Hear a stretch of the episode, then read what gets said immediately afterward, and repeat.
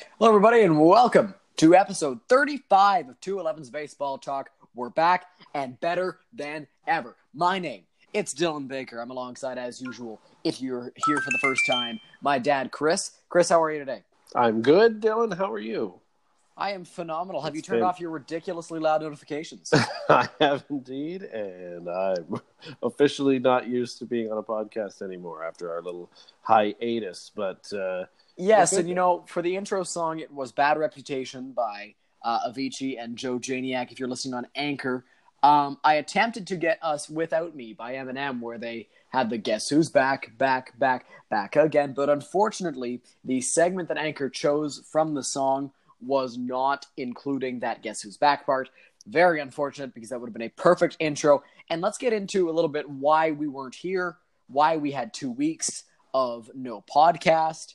Um, week one, we had an incredibly busy baseball schedule, and we attempted to release an all star special, but there were recording issues there. Then after that, I was on my way to Chicago for the play by play sports broadcasting camp, which was phenomenal. Learned a lot there, met some incredible people. Then I came back, uh, and my team, the minor bantam London Tecumsehs, won a tournament. You, why don't you tell us where you were? I was in BC enjoying the beautiful mountains and uh, and with a beautiful lady as well. So that's where I was. And uh, you, sir, had quite the experience at the Chicago camp, which is why don't you tell us a little bit about what you can do at that Chicago camp because I think they need some promotion for all they did for you. They most certainly do. And that was the play by play sports broadcasting camp. And it's a phenomenal camp. It's been going on for, I think, 19 years now, 14 in Chicago. My, I might be wrong there. I know it's 14 something. Um, and it's, it's a great camp. They have so many alumni that have moved on to do something professionally, such as Scott Braun of MLB Network. That might be someone that our listeners know uh, know of. So, uh, phenomenal camp. We learned about doing play by play, learned about doing color. We did uh, sports talk radio shows. We learned so much. We did sideline reports. It was great. We met so many special guests like Leila Rahimi of NBC Sports Chicago, who works sometimes on the Cubs and White Sox games. We met John Wiedeman, who is the our Blackhawks radio play-by-play broadcaster. Neil Funk, the play-by-play man for the Chicago Bulls. We met so many phenomenal people, and it was run by Neil Hartman, who, uh, who was there for Chicago. He was great as well. So a wonderful camp, and that is why we were not there. We didn't have a podcast come out for two weeks. That will hopefully not happen again. Um, we will make sure that we get something out to you guys within a two week stretch again because that was a little bit difficult. But you were in BC. You were also visiting family, which was uh, which must have been fun. And speaking of fun, the All Star Week was fun. Do you like that segue there? Love it. Uh, All Star Week was fun and had an insane home run derby. And before we get into that, we were reminded the National League has forgotten how to win one of these All Star games. It has now been seven years since they have won an All Star game. And you look at it, and the Cubs won the World Series in 2016. So it's not like it's not like National League teams aren't good right now. There are good National League teams, but the National League All Star team hasn't won a, an All Star game in seven years. Yeah, it goes in waves. I mean, I didn't. Uh, I obviously being away in the mountains there, I did not get a chance to see it. In fact, I didn't even get a chance in it. This is blasphemy, Jays fans. I know, but I didn't get a chance to even see the home run derby. Uh, but I did see the highlights on it, and as it was happening, I saw some of the live tweeting going on with it, uh, and it sounds like Vladdy was awesome. Uh, and and you know the the All Star game itself, um, I'm glad Dylan that it doesn't count anymore. I think that's a really important piece, uh, especially if I'm the National League because I don't want it counting anymore. Uh, but even if I'm the American League, I just think that it's better to have fun with it. I think the players have a lot more fun with it. I think the fans have a lot more fun with it. It's by far the best All Star experience of all of the major league sports. There's no question about that. Uh, it falls perfectly in the middle of the season almost, and uh, at a beautiful time of year. And so I think uh, the city of Cleveland did a great job from the highlights I've seen of it, and uh, and it was definitely a great All Star game. Other than, of course, the fact that the National League cannot seem to pull out a win any longer. No, they cannot. They, I don't know. But just just a PSA for the National League. you guys know you're allowed to win these, right? there's no there's no law forbidding it. And back to what you said about the All Star game not counting anymore. There's another the, the the flip side to that is should it count because it could be more entertaining if it does because then you have players out there from competitive teams that are trying to win that game so that they can have home field advantage during the World Series. So if the game does count for something, would that not make it more entertaining?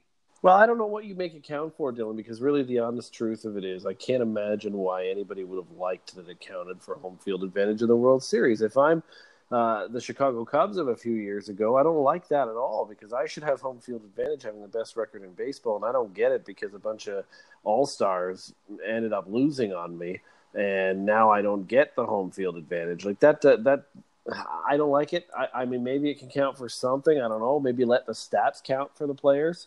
Um, and then that way, you know, if they hit a dinger, it counts toward their season stats. I could see that being a, a, a way to do it, but um, and, and hopefully making them play harder for the win. But uh, but I don't know. I mean, I, I, I really don't like that it would determine World Series home field advantage.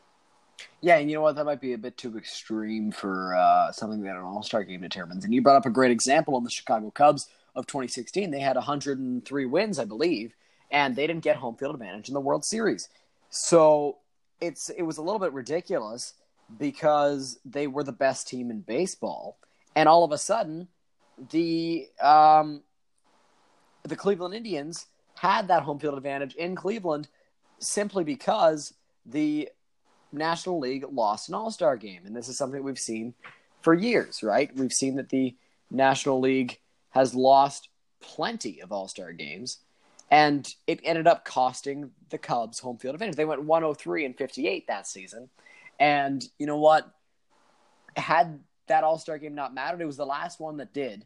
Had that All Star game not mattered, the Cubs have home field advantage for that World Series, and that can change everything. So you know what? I agree with you in the sense that it shouldn't determine home home field advantage for the uh, the World Series, but I think it should still count for something. That way, it makes it more entertaining because then you don't have players um, that that look like they're not trying out there. And I, am not saying we did see that in Cleveland this year. We we I don't think we did, but in past years we have seen that players just seem to be they they don't seem to care out there. And you know what? If it does count for their personal stats, and it's an idea it's an idea that I enjoy that you uh, that you brought up. If it does count for something personally, and they want to win the home run title, for example, they can hit if they hit one out in uh, in the All Star game, it'll count, and that could put them over the top at the end of the season. So that would be cool. I think it should count for something, but I don't think that it should count for World Series uh, home field advantage. Moving on to the home run derby, Vladimir Guerrero Jr. set a home run derby record and hit 91 home runs, set a single round record by hitting 40 home runs, but lost to Pete Alonso in the finals. So I ask you, does the derby format need to be changed? Well, I think that the the hometown bias plays into this one a little bit. And, it most uh, certainly does, but at the same time, but at the same time, it does allow you to look at something. Well, yeah, and, and, and I would take a look at it, and I would just kind of review if I was Major League Baseball, and and say, you know, it's a round by round win, and I understand that. I, I do understand that. I, I feel as though that should be the tiebreaker um, so, for example, if uh, if you know, well, no, that can't work either. I'm just trying to think that through on on the fly, but uh, but I mean, it's just how do you not recognize the fact that he had a record number of home runs in the home run derby and lost? I mean. Uh, I get it; it's round by round, but it just seems a little crazy to me that a that a kid can hit 91 home runs. And, and look, it Vladdy's going to win this one day. There's no question about it. Not a single question. He's going to win it. Um, he'll be the first Blue Jay I predict to win the home run derby. It almost happened this year. He's 19 years old. It's going to happen for him. Uh, so Jays fans, just be patient with that. But I don't know what you can do to change the format of the home run derby to make those 91 home runs give him the win when he didn't win that last round. Yeah, I mean, the thing for Vladdy was that he was coming off 1,500 swing offs against Joc Pederson. And he was exhausted going into that last round because he knew that to win as the number eight seed, he had to hit a lot of home runs. So that's what he did. And he ended up exhausting himself. Um, and he wasn't able to win that last round. Maybe, maybe something that you could do is you could have whoever hits the most home runs in the previous round would get to hit second and have the advantage in the next round. For example, if Vladdy hit, I think he hit 29 in his first round, and then Pederson hit, I think, 13. Maybe Vladdy gets to hit second in that round because he hit the most home runs out of the two. I don't know. Or maybe maybe you reseed after every round, depending on how many home runs they've hit. That doesn't work for the finals though because there are only two left. I don't know. I don't know that something has to be changed because it seems to work just fine. It's pretty entertaining. But uh, you know what? I think that uh, if a guy puts on a show like Vladdy did, hit 91 home runs, he deserves to win that derby. Unfortunately, just didn't work out that way. He does, but I think you know entertainment value here is fantastic. I mean, the home run derby, as far as its new format, and unfortunately, I didn't get to see it live this year, but I feel like I could have watched it live as highlights because it almost was the same thing, and that is a beautiful thing. Now it's not four and a half, five hours of a huge extended break between batters, and you know all this. You get ten hits, ten strikes, whatever. Uh, it's it's you've got time, and and you have to hit as many as you can in that time, and. I love that. I feel like it's far more entertaining than it ever used to be. This is maybe the most entertaining format of the home run derby so far. Uh, does it need a little bit more tweaking? I don't know. Maybe if you sit down as Major League Baseball in a room somewhere in the off season and, and hash it out, maybe you can find a few little tweaks. But I would say that for the most part, despite the fact that our hometown guy lost, uh, is it is a much better format than ever in years past. You know what? I completely agree with you there. Um, I'm not sure what that what, was. I don't even want to know what just happened. um, so, by the way, we are recording this in separate rooms today. If you were wondering why the bantering has been so, it has been as if we don't know what's going on with the other person. That would be why. Um, speaking of something that happened during the All Star break, Justin Verlander said that the MLB messed with the balls, which is why so many home runs have been hit this year, and they're the MLB the the hitters are on pace to break the previous record of total home runs hit in a season. And Justin Verlander has already allowed a career high in home runs, yet miraculously his ERA is still or was still below three at the time that he made these remarks. That just shows you how good Justin Verlander is. But at the same time, he is allowed he's on pace maybe to allow a career high in home runs. Um, did the MLB? Do you think that the MLB messed with the balls? Well, how would I even know? I mean, that's the that's just silly, and, and Verlander needs to zip it. He's done this in the past before, and maybe they have, but I mean, it's their game. Like you know, I don't know any reason why they. Ha- I mean, it's not like they're on jet skis or or they've added rockets to the balls or anything like that. I mean, come on, this is just the silliest conversation. It's obviously a pitcher who's griping about it because he's giving up more home runs than he normally does. Uh, and I understand that, and that's frustrating, I'm sure, as a pitcher. I've never been a pitcher, but I have been a catcher, as you are. And I know that that's frustrating from the catching position as well. But the reality is, uh, I can't see enough of a difference this year to really worry about it. It just seems very silly to me. Yes, I understand that. And if you and when you said uh, so what, it's their league; they can do what they want. My argument there would be: should they have said something so that pitchers can adjust? So they have said, you know what, we're changing the way we make balls this year because we feel like whatever, whatever. Should they have said something that would have allowed pitchers to make their own adjustments to make sure that they can still have success. Now that I can get behind. That makes total sense.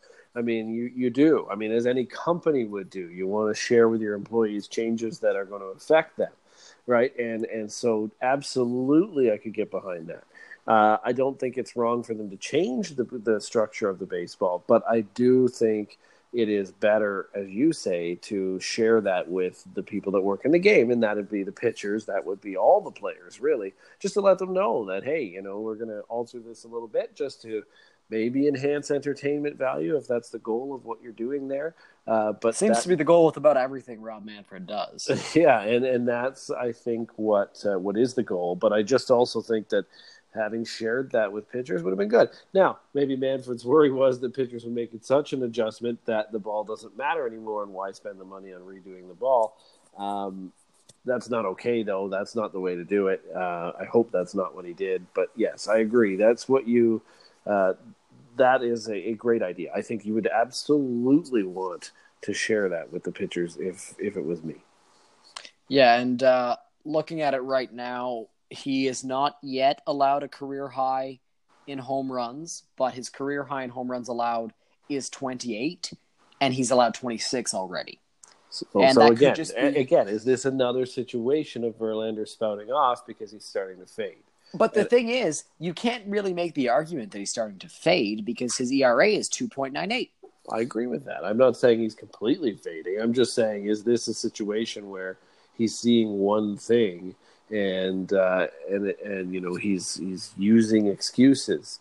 I mean, don't give me excuses. Give me results, Verlander. Right? I mean, that's... well, he's giving you results. He's just the thing is with Justin Verlander right now. Looking at and looking at his record and his ERA, he's eleven and four with a two point nine eight ERA. He's still being he's still one of the better pitchers in the league this year, but he's upset about the home run totals. So Maybe he's leaving the ball up in the zone. That's a possibility. But if he's leaving the ball up in the zone, don't you think that ERA would be higher? Because it's 298 right now, and his home runs allowed have it has increased by two or by one each year. Oh no, his career high is 30. Sorry. That was in 2016. And he's on pace to beat that. But is this just Justin Verlander making excuses? Possibly but he's still showing you results, so you can't say get better. Maybe just try to keep the ball down in the zone a little bit. I don't know. Um, moving on. It feels like this is going to be a weekly thing, but let's talk about Bo Bichette. He has absolutely demolished AAA this season after a slow start. He's picked up and never looked back. Bichette is batting 305 with five home runs and 27 driven in this season, and that's just in 45 games uh, because he fractured his hand. Our guesses so far have been wrong as to when he is coming up, and he is seemingly blocking Forrest Wall's AAA spot. That being said, when is he coming up? Well, I don't know if I can even make the predictions anymore. I mean, I don't understand what this marriage to Freddie Galvis is. Um, you know, I mean, he's he's got value. Arranged marriage. Well, and the thing is, he's got value, and you know, why would you not trade him at the deadline? For Atkins to come out the other day and say that he has no intention of trading Freddie Galvis is asinine. You have an excellent player down at AAA who's ready to break into the big leagues with his buddies, you know, and, and I, I think it was Wilner and, and Ben Wagner who were saying on the broadcast even tonight about how it must feel like, you know, you're watching everybody else graduate right? That was yeah. actually David Singh on Blue Jay Central. Oh, was it? Okay. So yeah, so. and I love that comment because it is. It's like you're watching all the other kids graduate from from high school and go to college, and you're doing a victory lap. I mean, that's basically what Bo Bichette is doing right now. It's embarrassing. It's embarrassing as an organization. It's embarrassing to him as a player. Uh, it's it's disgusting. Why would you not? Bring up one of your better players in place of somebody else. And, you know, if you have an asset like Freddie Galvis, move him, get pitching. We need pitching. There's got to be some pitching acquired. And yes, he's probably only going to acquire bullpen help for his uh, contributions. But guess what? The Jays need bullpen help. The Jays mm-hmm. need any kind of pitching help. And if Freddie Galvis is going to bring that back because he, he has performed well this season, go and get it. You've got Bo Bichette, and, and Bo Bichette is ready. Yeah, I completely agree with that. I think he should be up in the big leagues. And uh, I heard it on the broadcast tonight with Pat Tabler and Buck Martinez. They were saying that Freddie has said that he'll make adjustments, he'll change positions it, uh, when when Bo Bichette does come up because Charlie said you don't you don't want to hold back a superstar like that. But yet that's what the Blue Jays are doing right now. um, it's it's quite confusing. And I mean, what did you think of Bo Bichette's comments yesterday? He said that he's done everything the organization has asked him to do, and you hear that he's taking extra ground balls every day. We saw David, we heard David Singh mention that on uh, Scott MacArthur's show this morning.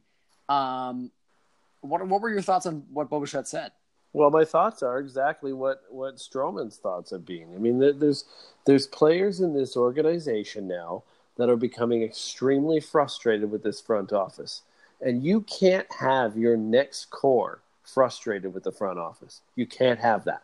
These guys have to play for you for the next six plus years, and at the very least. And so, if these new players, Vladdy and Biggio and Bichette, are coming in angry at the front office, this front office is a joke. And I, I listen. Well, I, I could have told you that years ago. Well, but see, I know, but I couldn't because because what I would have said years ago is give them a chance, give them a chance. They have a plan, uh, which I believe still that they do. But the plan now is to frustrate the players. The plan now is to our plan or bust. I don't care if you're mad at me. I'm going to just still let you be mad at me, and I'm going to let you get even more angry because I'm, I have to follow my plan. Like that's how this front office works and it's it's despicable. You look at the play on the field this year; it's despicable. You've got a manager who's frustrated. You can tell he's frustrated with the assets that he has to work with. You've you've got you know just such a frustrated fan base, just spewing vitriol on Scott MacArthur's Jays talk. You, you've got just a mess of an organization that you're creating just because you have to do it your way. I don't understand that. I'll never understand that. Shapiro, I, I, I, hate to say this, but I do think he needs to go. I think that Atkins needs to go as well. Um, but boy, do you really want to have that kind of a shakeup in the front office with so much already on the go, uh, developing the new the new team and the new core? Yeah, and that's the that's the tough thing because this new new core is about to come up, and we're developing even more prospects in the system. But at the same time, you look at the front office and you're like, what are these guys doing? How is this considered a legitimate front office? Ross Atkins is a terrible general manager. You look at the trades he's made, what has he gotten back? Like the best, maybe, maybe, and this has not been proven yet, is, is Forrest Wall. Best return he's gotten back, and that was in the Sun Wan O trade last year. Maybe you could say Randal Grichuk was a good trade. Maybe. You cannot with full certainty tell me that he has made a good trade as general manager yet. Now, in the future, when you see guys like David Paulino come up to the big leagues, maybe he'll be good. When you see guys like Forrest Wall get his chance in the big leagues, maybe he'll be good. Then you can say, you know what, that was a good deal that Ross Atkins made. I'm glad he made that move. Right now, you cannot tell me that he has made a single good trade as general manager of this team. You can't. You no. simply cannot. And no. you look at the Josh Donaldson trade last year. I understand he was hurt. What did we get back? I'm sorry, I don't even know. I think it was Waguespack. Maybe it was Waguespack. I think it was Waguespack. Whoever it was did not have an impact at all. And you look at the guys he's getting back in some of these trades. The Roberto Osuna deal. I could have. I bet you I could have p- pitched it to uh, the Astros better than he did because Osuna was a proven closer before we traded him. Yeah, he had all that drama surrounding him, but that doesn't take away from how good you are on the field. Osuna had been good on the field before that. We could have gotten something better than Hector Perez and David Paulino, who are both deucing the futon in double A right now.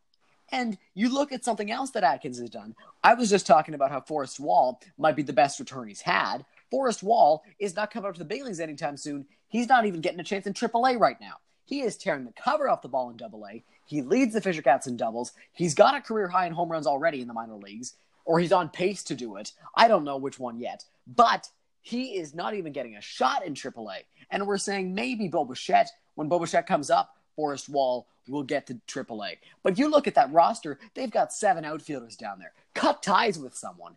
Not all of them are going to be good. You know who might be good? Forrest Wall. Give him a shot in AAA because right now Ross Atkins has done absolutely nothing to impress me. I like it. I'm on board.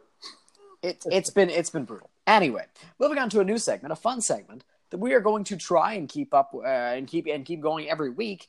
Uh, it's called Relevance Zero. Um, we, where we bring you something completely irrelevant to anything that we've been discussing today, but might still be worth mentioning. Today's Relevance zero topic is Giannis Antetokounmpo's inability to hit a baseball off a tee. It took Giannis at least 10 tries to make contact with the ball, and it was quite brutal to watch. However, you cannot possibly tell me that if you put Mike Trout on the court somewhere, on uh, some basketball court, that he would not be able to sink a shot. Question is, are baseball players some of the top two athletes in the world, top two being top two sports, based on their ability to perform well in other major sports? I don't think there's any way to really truly say that. I mean, you know, they're completely different sports. Uh, I mean, you throw a, ba- a, baseball player into basketball, they're going to be garbage, right? I don't I mean, know about that. I mean, you look at a guy like Mike Trout, who was um was like a regional all star or something in his junior. Yeah, but you're talking about the greatest player in baseball history potentially. like you're not going to throw Freddie Galvis on the basketball court and, court and expect him to be, you know, you know Kawhi. Like, like it's just not going to happen. It, just because he's a baseball player, not not even the, not even close, not even close. Uh, yeah, okay. Mike Trout, the greatest of all time potentially in baseball, might be able to throw a basketball into a net, but uh, you know you're not going to see Buck Martinez, former catcher, you know, throw shooting hoops out there. He's just not going to do it. He's Buck not. Martinez I mean, is also 70 years old. Well, I understand, but my point is that, that as a baseball player, you're good at baseball, and you might be good at something else, and you should be good at something else, but you're not major league caliber unless you're in the major leagues. It's the same for basketball. You know, Michael Jordan tried his hand at at baseball and was not nearly uh, as good as he was, obviously, at basketball and uh, and just made a cup of coffee debut with the Chicago White Sox. Did not turn into anything legendary like everybody had hoped, and uh, and it's not going to. And Tebow isn't he the other one in the Mets organization? Yeah, he's not having a bad year this year. No, but he's in AAA. Uh, I mean, you know, he's not going to have that kind of year in a major league squad, and it's just the way it is. I mean, well, he's stuck with the Mets. No one's going to have a good year. Potentially, that, that's true, but uh, but I mean, I just don't think that for, for us to sit here and say that baseball players can try any sport. Uh, yeah, I mean, there's probably a couple sports they could try, but it's probably because they also tried them as a kid. They might have been pretty good at them as a kid. I don't think it's just because they play Major League Baseball that makes them better at another sport. Okay, and um, uh, Tim Tebow's not having a good year in AAA. I'm, I'm looking at it now. He's batting a buck 57. He's got four home runs and 19 RBIs in 73 games, disproving my point. Um, little pop quiz for you before we move on to our final subject in the podcast. Who is my favorite Chicago White Sox of all time? Who's yours? Yes. I'm going to say Carlton Fisk. You are incorrect. It is Michael Jordan, the one and only. Um, moving on to our final topic. When will the Stro Show be filmed somewhere else? It seems like every time that he takes the mound, we ask the same question. Was that Marcus Stroman's last start in a Blue Jays uniform? Not yet, but soon it will be time for the Stro Show to Stro Go, and that seems like it could be soon.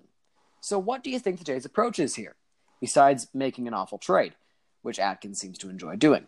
Are they going to deal him as soon as they possibly can when they get a good deal, or will they wait till deadline day to try and add extra value to him and maybe some co- uh, competition between teams while also running the risk of an injury?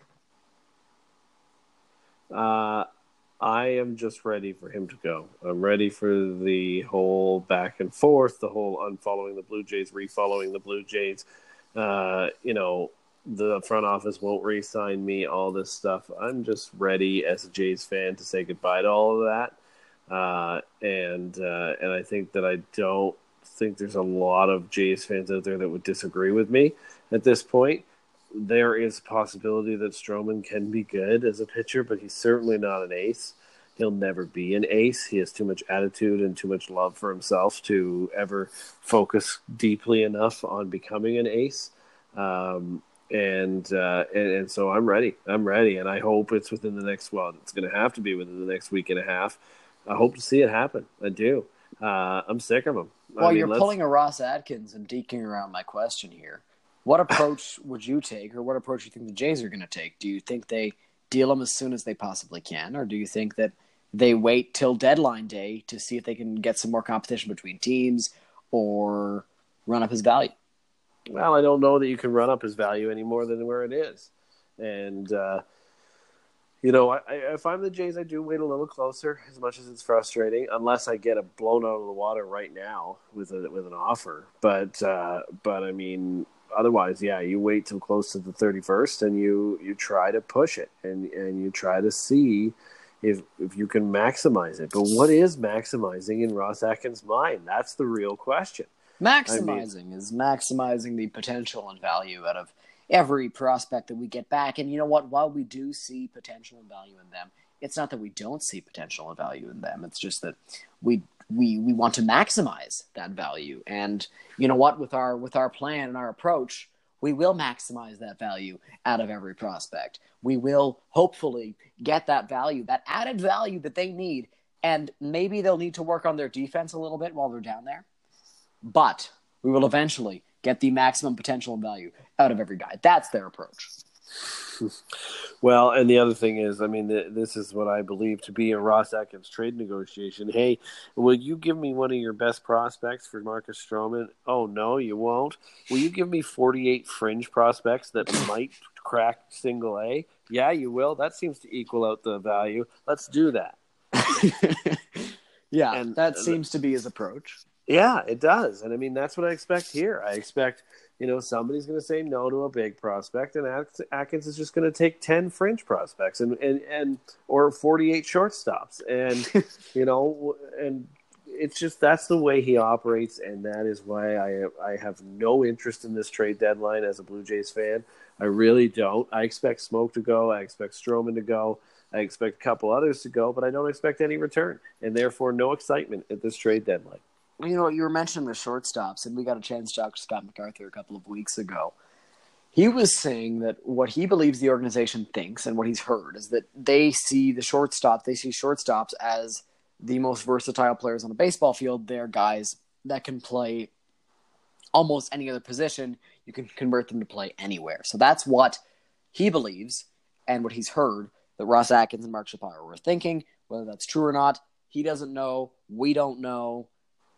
Why they think that, I don't know. Why don't you draft pitchers? Because shortstops, guess what they can't do? They can't pitch. pitch. So, yeah. you know what? I don't understand the approach. If you're gonna, if you're when you trade Marcus Stroman, I expect uh, a between top ten and top twenty. No, between top five and top twenty prospect in someone's organization, and it damn well better be a pitcher. So this has been episode 35 of 211's Baseball Talk. Once again, we apologize. We're back. Yes, we are. We apologize for the two week hiatus. Won't happen again. We'll be right back here, same time, same day next week. We will see you all next time.